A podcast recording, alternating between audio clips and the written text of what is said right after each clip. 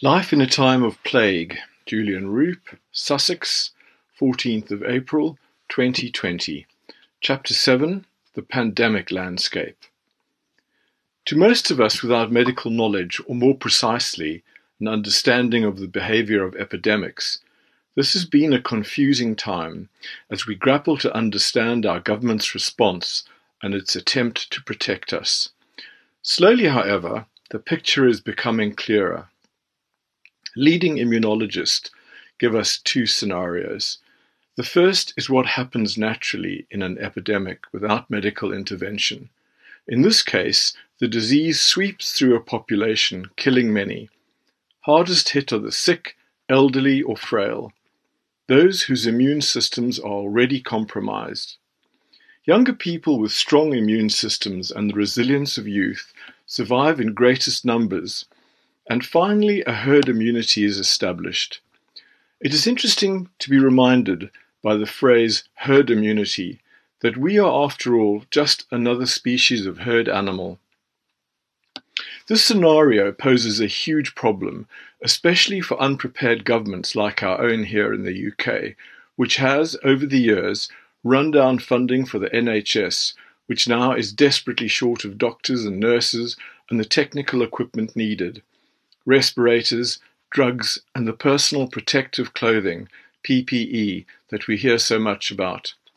Politically, the government can't be seen to simply stand by and let nature run its course while grannies and grandpas, mothers and fathers, and even children die like flies. And it is also necessary to ensure that the shaky medical infrastructure is not totally overwhelmed. So we see the second scenario an attempt to intercede in some ways to slow down the natural herd immunity process. Every effort is put into flattening the curve of the disease, spreading the spike of highest deaths over a longer period to help our hospitals cope, to avoid being simply overwhelmed. So that is why we get the lockdown process adopted by almost every country on earth, with one or two exceptions like Sweden. But this lockdown policy brings its own downside. The duration of the epidemic's impact is lengthened in time, and this has all sorts of human and economic costs of its own. One of the first collateral impacts that we are already seeing signs of are the non related medical impacts.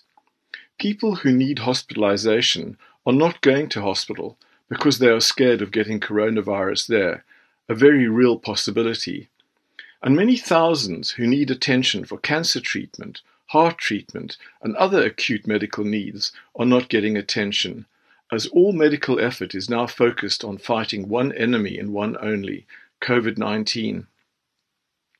So by the time the dust settles on this debacle, the death toll for this period and the health damage caused to the general population will be much greater than that caused by coronavirus deaths alone. Epidemiologists tell us that by the end of the pandemic, 80% of us will have had coronavirus, impacted mildly, almost unnoticed, or at its worst, violently and fatally. As a percentage, deaths are predicted to range from 1 to 3% of the population, the greatest toll being among the elderly and the poor, who have little chance of self isolation or social distancing. Then there is the economic impact of the pandemic to national and private economies to consider. We are about to see a fall in GDP at least as great as the 6 to 8% drop seen after the 2008 economic collapse, and maybe much greater. Nobody at this stage has any real idea, except that it is going to be crippling. At a personal level, greater poverty will ensure that on average, all of us will live at least three months less than we might otherwise have lived.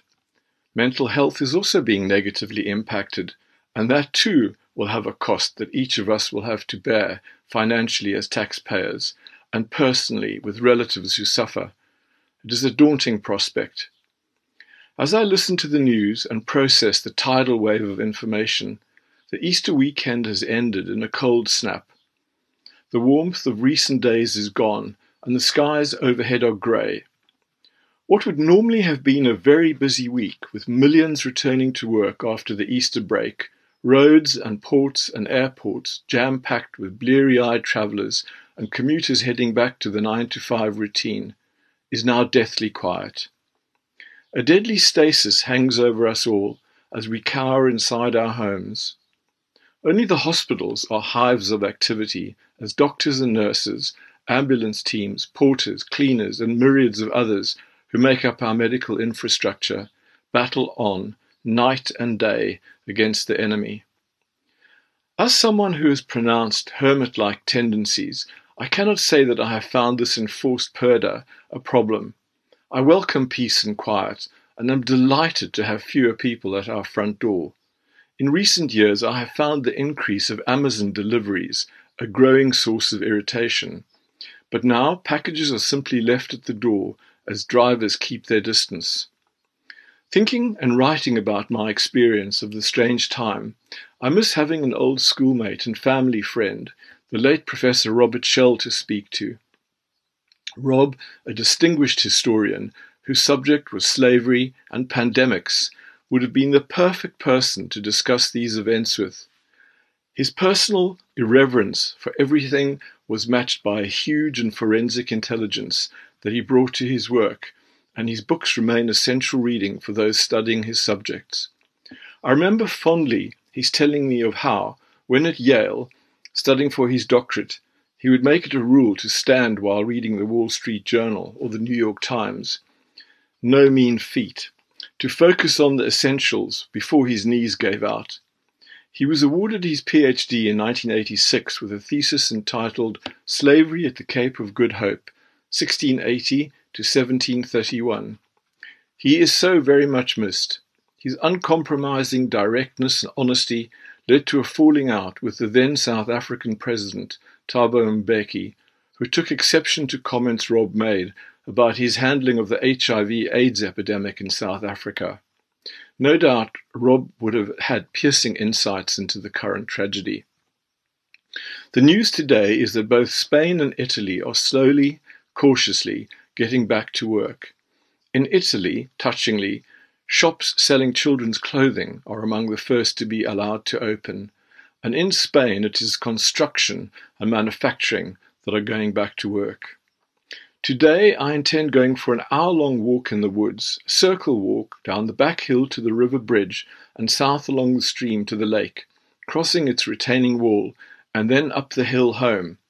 My quarry is bluebells, I will take Gus with me, and he will doubtless keep the squirrels on their toes.